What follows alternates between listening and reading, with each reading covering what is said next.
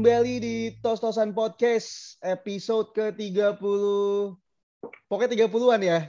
Kita nggak ngitungin, nanti 30. bisa cek sendiri di eh, Spotify. Bukan kita nggak mengingat hasil kerja, tapi memang banyak yang kita rekam ya. Iya, parah, Jadinya mungkin parah, parah. parah, parah. Kita rekam apa aja, Cok? Banyak ya, Cok ya? Banyak kita rekam. Rekam jejak sama rekam ini kita banyak Rekam kriminal. ini, Iya. Sama rekam jantung juga kan. Ronsen. Ah. ya itu tadi suara kawan gue Bagus Prakoso. Eh, Halo, yang selamat selalu- malam, selamat pagi, Ya, selamat sore yang mendengarkan podcast ini. Ya, karena podcast ini on demand di Spotify dan Hmm. juga gratis, bisa didengarkan di mana saja. Iya. Betul. Bagus Prakoso yang selalu setia menemani gue Arindo Sunias di Tososan Podcast Iya. dan juga pandit online kesayangan kita Bang Asro yang lagi sumringah, yang lagi eh, gembira Iya. karena timnya baru menang 1-0 di Wow. derby di Italia. Iya. Menghadapi Juventus. Mm-mm. Menang 1-0 tapi eh, a big big three point ya Ya, karena memangkas jarak dari eh, tetangganya AC Milan ya. yang kini sorry eh gap poinnya itu cuma tiga dan Oh. Inter masih punya satu pertandingan sisa bang ya Iya betul. Sebenarnya sebenarnya gap poinnya 6. Kalau seandainya Iya. Milan ntar malam menang jadinya 6. Kan ada gap satu pertandingan jadi dibilangnya sisa 3. Hmm. Oh, oke oke oke oke oke oke. Dengan kemenangan kemarin, kemenangan tipis, apakah membuat seorang Asrul Alim Syahbananovic Yo mas, memiliki harapan kembali nih akan impiannya Scudetto di musim ini, tim kesayangan Inter Milan. Monggo Bang Asrul. Gua masih optimis. Ada rasa optimis sih sebenarnya, cuman eh, balik lagi dengan performance ya nasib Inter sebenarnya ditentukan sama Inter Inter sendiri ya. Mau Iya. itu gimana. Kan kalau emang tim tetangga dan Napoli itu konsisten terus juga menang, ya kemenangan itu nggak apa akan jadi sia-sia juga sebenarnya karena emang kesalahan Inter adalah di bulan lalu Januari Februari itu yang emang nggak bisa diubah lagi. Jadi Iya, mau nggak mau ya Inter harus bergantung dengan tim lain dan kemenangan tadi malam itu sangat-sangat berarti sih sebenarnya. Banget malah. Oh. Golnya lewat penalti Calhanoglu di menit ke-45 babak pertama tuh ya. Babak perpanjangan waktu. Ya itu kontro- kontroversi juga tuh sebenarnya. Kontroversial juga. Tapi menurut lu gimana tuh? Tentang penaltinya Eh, itu. Harusnya nggak usah diulang ya. Ah, Harusnya ah. itu udah udah udah gol juga. Dan sejauh ini Hmm, iya, kepemimpinan wasit dari eh gue lupa namanya sih. Tapi itu ke- wasit tadi malam eh, bagus banget mainnya. Saya bagus banget kepemimpinan wasitnya ya. Hmm. Karena eh, Juve emang sangat pintar beracting ya. Cuma dikenain dikit tangan tuh. Ini ini adalah populer gitu. paling eh apa opini paling tidak populer. Iya. Juve Peter banget acting. Pintar banget acting ya sekarang ya, apalagi The Rabiot sampai eh, post di Instagram eh, permainan yang sangat bagus, tapi kita sangat sulit karena 11 melawan 12. Fuck you man. Ya, Dulu Hmm. Pak eh, apa namanya rentetan Juve beberapa musim terakhir ketika lawan Inter tuh gimana? Ya, itu. Mungkin, mungkin ngaca. lupa ya, mungkin lupa ya. Heeh. Tapi untung untungnya 3 point lah untuk Untungnya, Inter ya. untung. termasuk beruntung sih sebenarnya. Ugly win ya, ugly win ya. ugly win banget karena Inter mainnya juga babak kedua 15 menit terakhir itu jangan 15 menit 20 menit terakhir itu udah bener-bener Inter dikurung sama Juve Iya. nggak bisa ke mana-mana dan for your information eh, ini kali keduanya Inter eh, ngancurin rekornya Juve dan, dan di kandangnya pertama itu rekornya Conte 44 pertandingan nggak pernah kalah even di kandang dipecahin sama Stramaccioni Inter menang 3-1 sekarang eh, Allegri Stramaccioni itu yang ke Indonesia waktu itu ya. Iya betul. Allegri, gue lupa beberapa match nggak kalahkan juga di kandang. Eh di kandang sorry di satu musim ini. gue lupa berapa match eh, nggak terkalahkannya. Diputusin lagi sama Inzaghi. di kandang Juve Allianz Arena. Jadi Allianz Arena itu udah nggak angker juga sih buat Inter. Sekarang Allianz Arena namanya bang. Iya, Allianz Arena. Juventus Stadium. Lu, lu bukan bukan Dulu kan namanya namanya? Juventus Stadium. Juventus Stadium ya. Iya. Oke, dan di pertandingan kemarin possession dari Juventus itu 54%, Inter Milan 46%, shoots on targetnya itu 5 berbanding 1, tapi percobaan ke gawang nggak, maksudnya nggak, nggak percobaan ke gawang, tapi total tendangan 22 untuk Juve, 5 untuk Inter Milan. Berarti Iya, yang emang satu on target itu ya penaltinya Calhanoglu ya. Yes, betul. Akurasi passingnya 80% berbanding 83% yang nggak jelek-jelek amat sih. Termasuk bagus lah di atas 80% ya. Iya, karena ada Brozo. Baru Ada perpanjang Brozovic kontrak juga kan ya. Udah perpanjang kontrak. Kalau nggak ada Brozo itu beda lagi, Ah. Ren. Akurasi passing itu bisa bisa di bawah 80%. Barella udah main belum sih kemarin? Udah udah main. Barella Udah main justru yang bak gue makanya agak aneh sih Oh ya dia full pemilihan full, mainnya full dia. Bro- Iya. Brozo yang diganti. Brozo yang diganti. Gue agak aneh pemilihan Algojo penaltinya kemarin. Ya semalam Hmm. tuh. Kenapa nggak Lautaro atau nggak Zeko kan?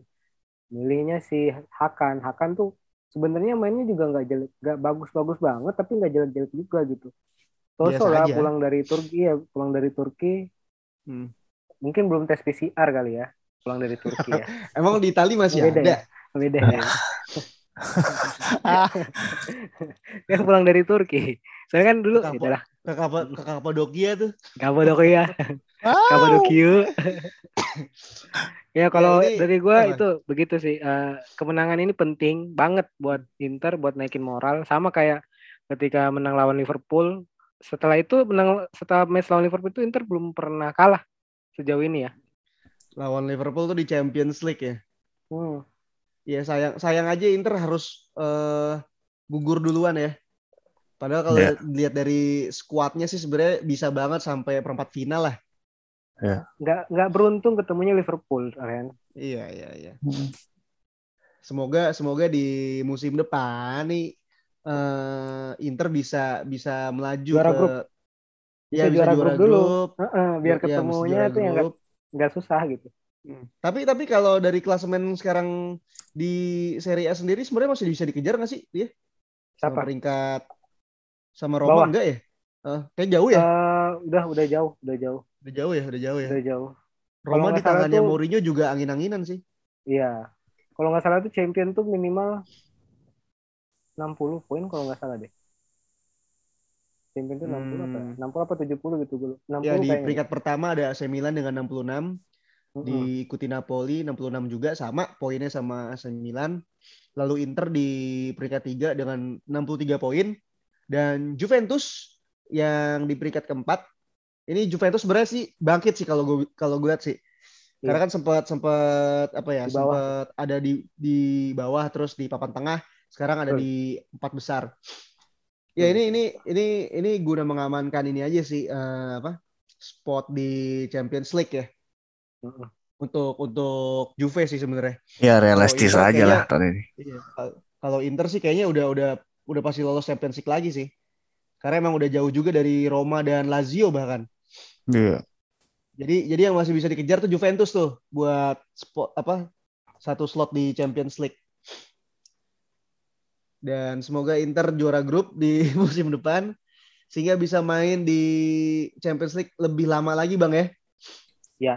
At least at least sampai perempat final deh kayak sekarang ini yang mau bermain itu bukan sekarang tapi saat podcast Besok. ini di di apa di upload eh, subuhnya itu ada Liverpool yang dijamu Benfica dan Man City yang kedatangan tamunya dari Madrid yaitu Atletico Madrid.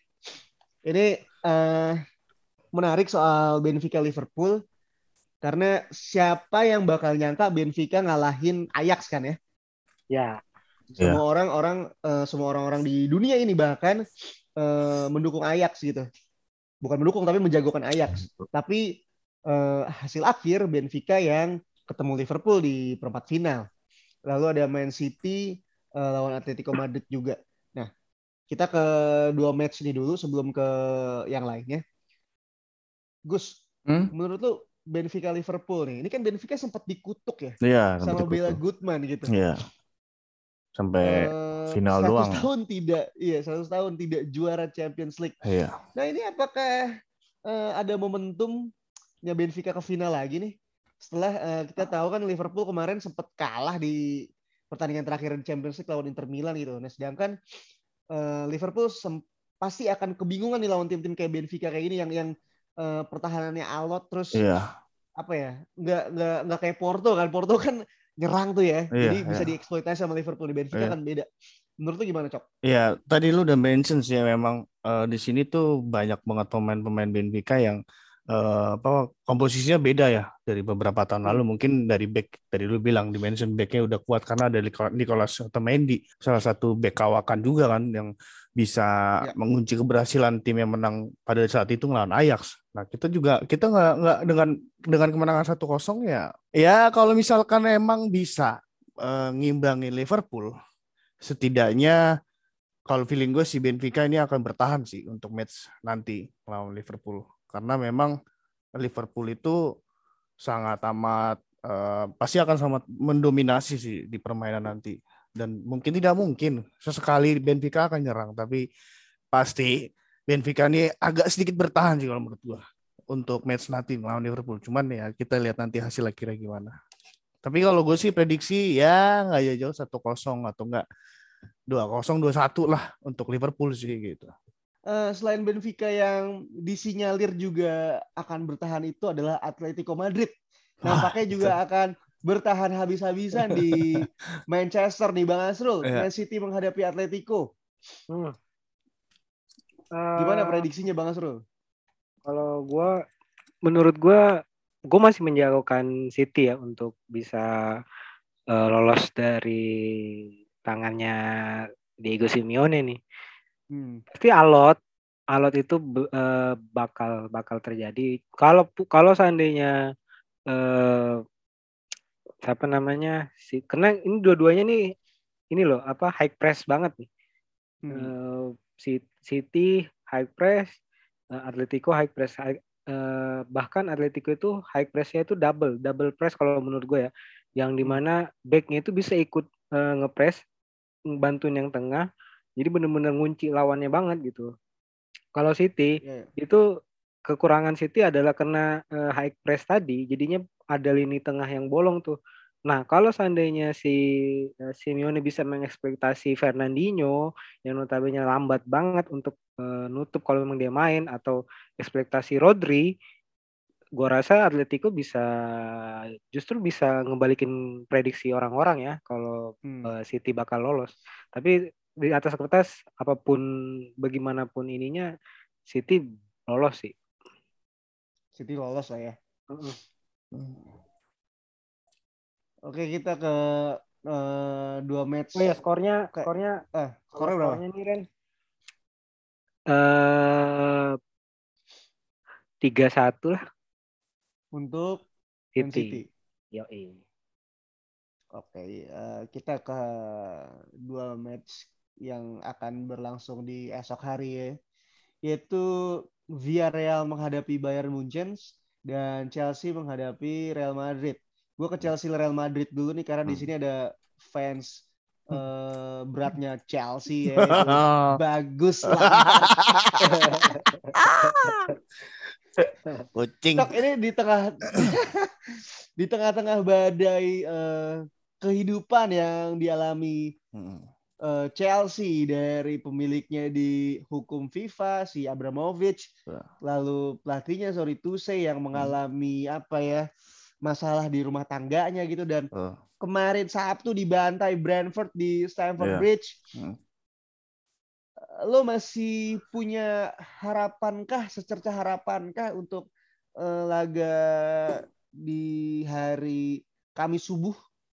Ya, Nanti di sini Kamis subuh maksudnya. ya. Kalau di sana Rabu malam. Iya. Gimana, Cok? Kalau menurut gue setiap cerita kesedihan pasti akan ada drama sih. Contohnya mungkin eh, kita tahu eh, seorang pelatih yang mungkin mempunyai eh, apa ya masalah personal itu nggak bisa dikaitkan dengan kekalahan eh, lawan Chelsea. Contohnya sih itu hal ini kan. Cuman kita lihat juga nih performanya Chelsea dari uh, pemain Chelsea ini kan habis pulang dari ini kan, habis pulang membela negaranya kan. Dan itu kalau menurut gue emang ada faktor kelelahan juga sih, dari faktor kelelahan dan mungkin ya bisa disalahkan juga pemain-pemainnya yang kurang responsif dalam tanggapan uh, kayak kan pertama kali ngegolin tuh malah Chelsea kan satu lewat Rudiger tendangan yeah, jarak Rudiger, jauh Rudiger. Iya kan tendangan jarak jauh lalu setelah itu babak pertama babak kedua itu udah buyar. Entah entah apa yang dipikirkan pemain Chelsea tapi mungkin salah satu faktornya adalah kelelahan sih. Karena hampir setiap pemainnya di setiap lininya itu uh, uh, apa bermain untuk negaranya kan. Paling cuma untuk beberapa kayak RLC yang main terus Ziyeh ya cuman cuman beberapa doang. Dan situ kalau menurut gua kepercayaan nanti Real Madrid ya gua masih 50-50 sih. Karena memang ya lu tahu kan contoh kasusnya si Klopp yang waktu itu bokapnya apa nyokapnya meninggal situ. Itu pasti uh, dia pasti nyokapnya nyokapnya. Iya kan nyokapnya kan. Dan itu pasti dia kayak kayak ngerasa kayak apalagi ditambah dengan waktu itu pernah kalah ya pas itu ya? Itu kalah terus. Jadi jadi rentetan rentetan ya. kekalahan Liverpool tuh karena uh, nyokapnya Klopp meninggal. Hmm. terus bokapnya Ellison sampai sekarang tuh kayaknya nggak belum diketemuin gitu mayatnya. Jadi hanya iya iya iya. Makanya di sini kalau menurut gue manusiawi sih bukan masalah manusiawi, profesionalitas ya? atau enggaknya. Iya. Iya. Contohnya kalau kita kehilangan seseorang pun pasti akan ngerasa sedih. Kita kita ya, pasti pasti akan kayak ngerasa kayak ngedown segala macam. Cuman kita juga nggak bisa pungkiri juga karena beberapa pemainnya Chelsea ini kan habis membela negaranya kan.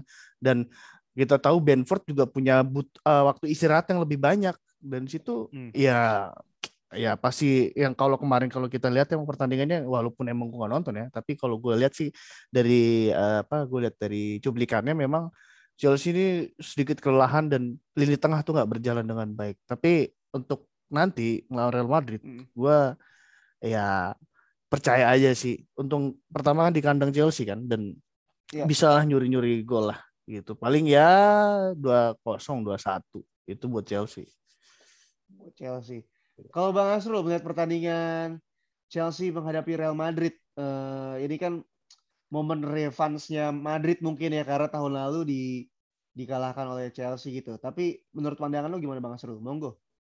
Uh, kalau menurut gua Chelsea itu lagi masa bener-bener tuh kalau ibarat manusia itu udah jatuh tertimpa tangga.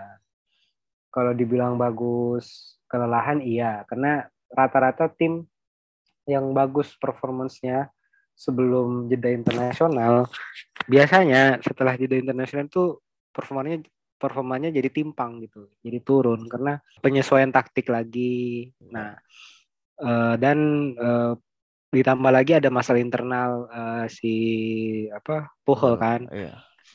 itu bohong pak kalau seandainya uh, masalah rumah tangga itu nggak bisa dipinggirkan Wah. as a professional man gitu iya. di pinggir lapangan itu bohong pak itu pasti banget akan kepikiran juga dan itu akan mempengaruhi keputusan-keputusan yang bakal iya. diambil Tuchel gitu itu bisa dilihat dengan Bradford emang ada Erikson gitu. Erikson jadi pembeda banget di situ di dalam dua pertandingan dia udah ngegolin dua kali dan itu bawa hasil positif juga buat Bradford di dua pertandingan terakhir. Cuman kan Bradford is Bradford gitu.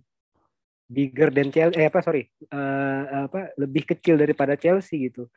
Kalau kalau secara tim ya, secara secara keseluruhan pemain, secara nilai value pemain pun juga apa kalah gitu. Yeah. Tapi kenapa bisa menang? Karena Brentford bisa memanfaatkan situasi itu, situasi non tenis itu yang tadi gue bilang. Nah Madrid pun sebenarnya datang ke Stamford Bridge dengan kondisi yang belum sepenuhnya pulih pasca kalah lawan uh, Barcelona. Karena terbukti lawan Betis kemarin uh, susah payah juga harus menang uh, lawan Betis. Uh, Benzema brace itu di terakhir di akhir-akhir uh, babak kedua ya. Itu Penalti, membuktikan ya? bahwa Iya penalti itu pun juga kan. Itu membuktikan bahwa Ancelotti masih mencari pola terbaik nih pasca kekalahan karena udah kebaca dong taktiknya dia kan. Hmm. Kalau emang Tuchel uh, punya waktu bisa memikirkan itu seharusnya Chelsea bisa nyuri nyuri poin malah bukan hmm. nyuri poin ya harusnya bisa menang malah yeah. karena kan bukan sistem poin ya harusnya bisa menang hmm. di Stamford Bridge di kandang sendiri hmm. uh, gue ngejagoin Chelsea sih. Atau enggak gini, bukan ngejagoin sih ngomongnya. Seri dah. Seri kosong-kosong kayak. Kosong-kosong pokoknya seri lah. Antara satu-satu atau enggak eh, dua-dua mungkin. Tiga-tiga. Tujuh sama, Pes, tujuh sama. Tujuh sama bisa. Tapi kan kabarnya juga Carlo Ancelotti ini kan terancam masih tidak boleh berpergian dengan tim Real- tim Real Madrid. Dia masih menunggu Hmm. hasil PCR. Oh. Iya. Abis nongkrong Di- dia kayaknya. Di Nongkrong Bu- di, dia dia PCR di Bumami apa gimana? dia waktu itu nongkrong di Delta Mas dulu kan. Terus kemalaman makan sate kambing tuh. Nah, Hmm. pulangnya Oh. pulangnya nyanyi-nyanyi biasanya tuh. Iya. Kalau gue sih ngeliatnya gitu ya. Ki- Kirain eh, Ancelotti habis dari Transyogi kan tuh. Pas pas mau parkir diliatin semua orang gitu kan. Iya. Kenapa? Kayak pernah liat. Kayak pernah liat orang gitu. Ya, anyway, eh, itu adalah prediksi dari teman-teman Eh Villarreal belum. Villarreal. Ya, ya, itu tuh Chelsea Madrid. Nah, ini sekarang kita ke Villarreal menghadapi Bayern Munchen yang di mana Hey. sebenarnya eh mungkin calculated loss nggak juga sih ya karena Villarreal ini tim tim dengan status juara Europa League juga. Jadi nggak bisa Iya. dijadiin apa ya ku- kuda hit- Iya. tim kuda hitam tuh enggak nih Villarreal ini termasuk kontender lah gue bilang. Hmm. Iya. Nah, menurut lu gimana Bang Asrul? Apakah Villarreal mungkin bisa mengalahkan Bayern Munchen apa ya udah udah apa skenario ini udah jelas deh. Bayern yang lolos atau gimana? eh kalau dibilang bisa ngalahin bisa. Semua tim itu kalau zaman sekarang tuh udah nggak ada tim yang bener-bener nggak Iya. bisa banget dikalahin. Bisa. Cuman masalahnya mampu nggak Villarreal buat mengalahkan eh, Munchen dengan eh, kema minggu eh, minggu ini tuh dia baru ngamuk 5-1 lawan Freiburg. Eh, Sebelumnya juga lawan Juventus kan juga ini kan menang juga kan di Liga Champions. Villarreal Iya. iya Villarreal. Empat satu juga kan. Cuman kan kualitas Munchen sama eh, Juventus kan nggak bisa disetarain juga kan Gus. Iya, Karena iya. lu tahu sendiri lah. Tapi kan sama-sama Allianz Arena. Kayaknya Ya. ente benci buat sama Juventus sih bang. Kenapa sih? Ada apa? Ya jelas lah. Ada apa? jelas lah. Tidak ada tim Serie A yang suka sama Juventus Wow, kenapa tuh bang? Dari dulu. Wah itu panjang itu kita bisa bikin tapi satu tapi Bang Bang aja. Sigaro suka Juventus ya. Dan ntar kita ribut lihat ribut tuh berdua. Ntar kita, kita kita kita undang aja ntar. Jadi Lanjut, kalau lanjut. gua kalau gua ngelihat mungkin bakal kesulitan ketika main di kandang Villarreal ya. Maksudnya nanti match pertama ini di mana Ren? Di di Di ya? El Madrigal, Madrigal ya? ya. Iya. Hmm. Itu itu itu mungkin eh, ke- kesempatannya Villarreal buat Villarreal buat eh, apa namanya nyuri gol. Itu, di- di- di- Nah, Momennya itu cuma satu-satunya itu di situ. di Madrigal. Karena ya. di Madrigal otomatis main di kandang sendiri, eh, dukungan supporter yang penuh, Ya. ditambah eh, semoga aja Munchen nggak ini ya, nggak Nggak masukin kesetak 12 pemainnya. pemain lagi itu. gitu. Kalau gue kalau gue nganggapnya eh, Iya. Munchen mungkin bisa menang tiga tiga dua lah 3-2. tiga dua kalau nggak tiga dua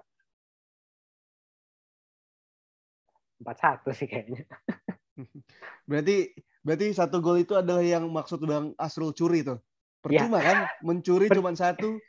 Ketika ada kesempatan mencuri banyak dia mencuri satu. Terlaluan memang ini si ya Real ini. Nah, Gus, lo Ya.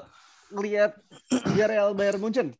Kalau menurut gue sih yang harus diantisipasi ya oleh pemain Villarreal itu sebenarnya si Lewandowski itu. Karena Hmm. eh, dengan cara Gila permain, iya, permainan yang Bayern Munchen yang sangat atraktif dan apa ya operan sana sini direct yang bagus sekali kita lihat memang nggak bisa bakal ngebendung. Kalau mungkin Villarreal, Villarreal bermain dengan gerasa gerusuk. Tapi kalau misalkan Villarreal bermain dengan tenang dan selalu apa ya bisa dibilang kayak membuat eh counter attack atau segala macam lah. Karena ya karena memang eh, Villarreal tuh nggak nggak nggak bisa dipandang sebelah mata. Karena kita lihat juga lawan Chelsea sampai babak penalti loh. Dan itu dengan skema dan skuad yang ada menurut gua dia bisa nahan imbang sih. Menurut gua ya.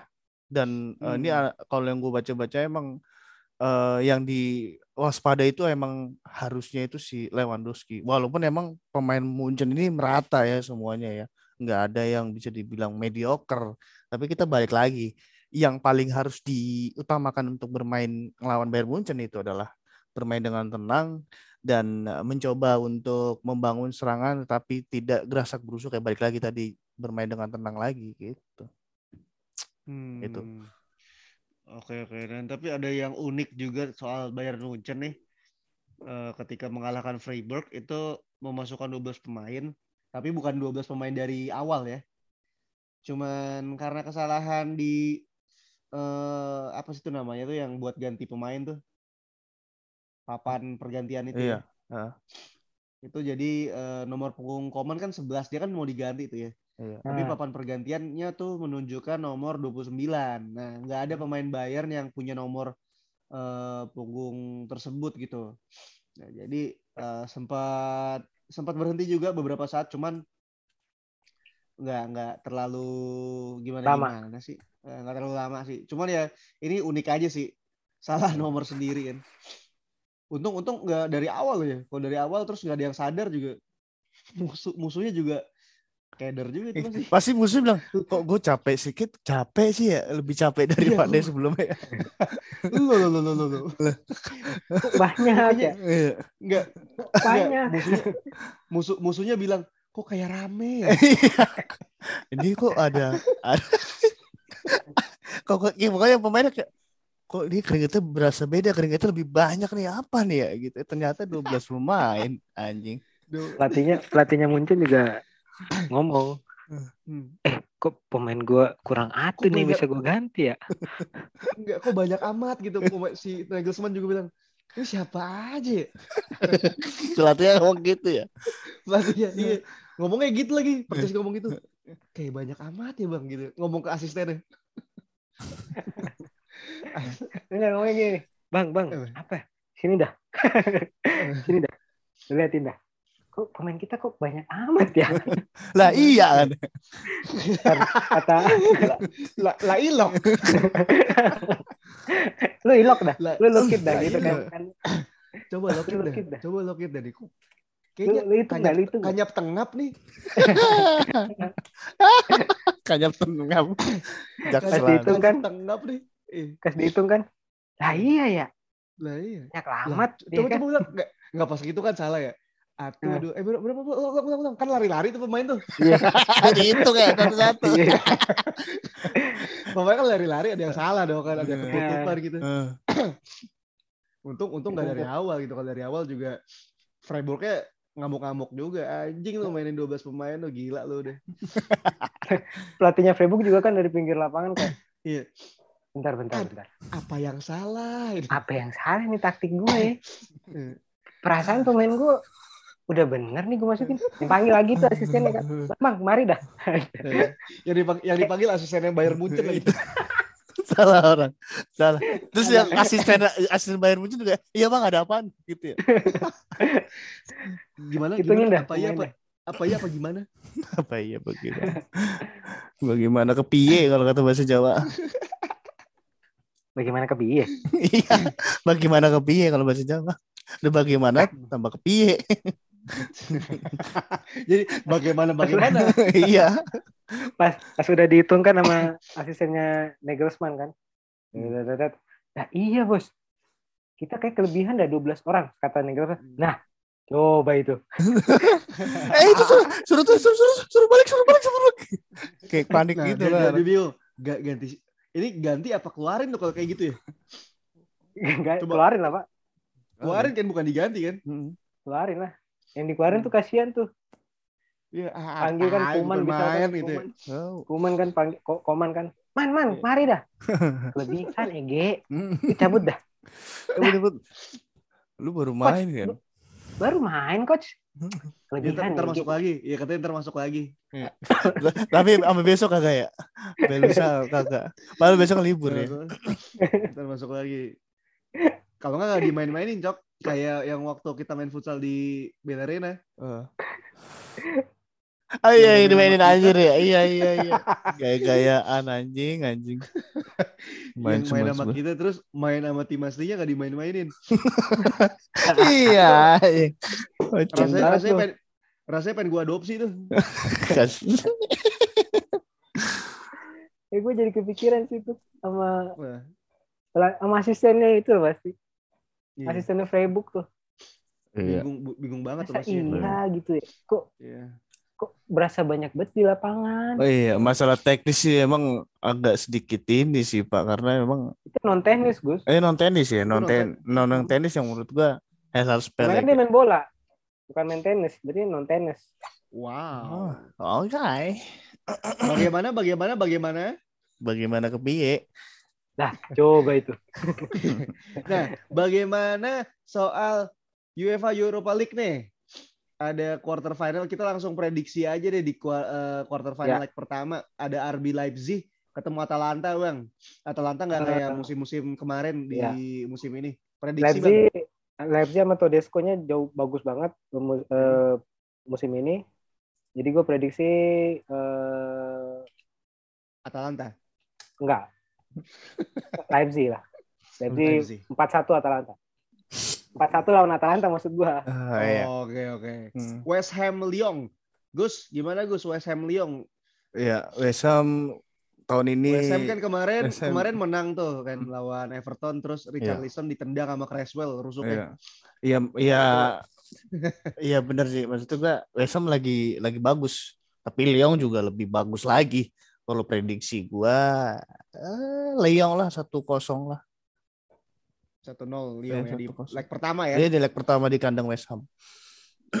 Eintracht Frankfurt melawan Ah, Barcelona. itu mah nggak usah. Bang Acul. Barca nih langsung nih. Frankfurt lebih Barca. bagus loh. Barca, Kevin Trapp. Barca. Barca. Barca eh Iya Barca 14 2-1. pertandingan gak kalah ya. ya Hmm. 2-1 Barca. 2-1 Barca. Terus ada Braga melawan Rangers. Ini bukan Braga Bandung ya. Bukan dong. SC Braga melawan Rangers. Rangers juga tanpa disangka-sangka loh masuk ke eh, perempat final kan sebelumnya dia, Dia ngalahin ngalahin- Dortmund ya kalau nggak salah. Hah? Dortmund dia ngalahin Dortmund kalau nggak salah Rangers. Iya, dengerin Dortmund bener. Tapi kemarin habis kalah ngelawan Celtic di Liga Premier Iya, Skotlandia iya, lawan benar, benar, benar, benar. pertama. Rangers itu ngalahin Dortmund di eh ya ngalahin Dortmund terus dia di eh 16 besarnya ketemu Red Star Belgrade ya.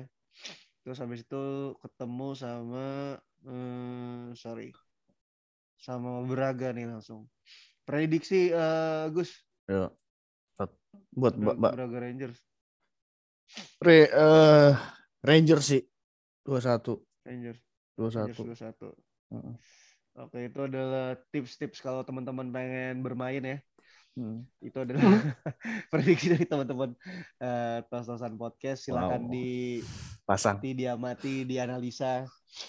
Ini ini bukan, bukan maksudnya ini taruhan traktir sama teman-teman Iya, lah. iya. Kopi lah minimal lah. Kopi ya, kopi. Tapi pabrik ya. Wah, Wah. Kopi jahat ya?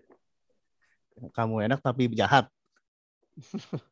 Jahat ketang orangnya Nah, kan? Oh ya kembali. Ketang sarangnya ketang. Gus, kata-kata mutiara, Gus. Waduh. Kata-katamu. Enggak, enggak, enggak, enggak. Sekarang sekarang udah enggak kata-kata mutiara nih. Oh. eh ini gue eh, menghormati yang dituakan di sini Bang As. Di di di sosial media ini kan banyak eh, orang-orang yang mengeluh gitu ya. Karena kebanyakan beli kopi, karena kebanyakan langganan ini itu jadi nggak bisa beli rumah gitu. Padahal Hmm. emang kopi mah dari dulu udah ada kan emang elunya aja mungkin gajinya nggak cukup tapi Hmm. buat teman-teman yang pengen beli properti gitu mungkin Bang Asful bisa kasih nasihat tuh Bang. Ah, mama, mama. Belilah, belilah properti sesuai dengan isi dompetmu. Standar. Karena cocok. properti harganya akan naik, sedangkan barang-barang yang kau konsumsi, kau beli itu harganya akan turun. Jadi Oh, jangan. ada lanjut, ada lanjutan ya. Hmm. Oke. Thank you Profesor Asrul SH SM Kemem atas atas motivasinya. Sama-sama. Ya, sampai bertemu di episode selanjutnya di Tososan Podcast. Gua Remo.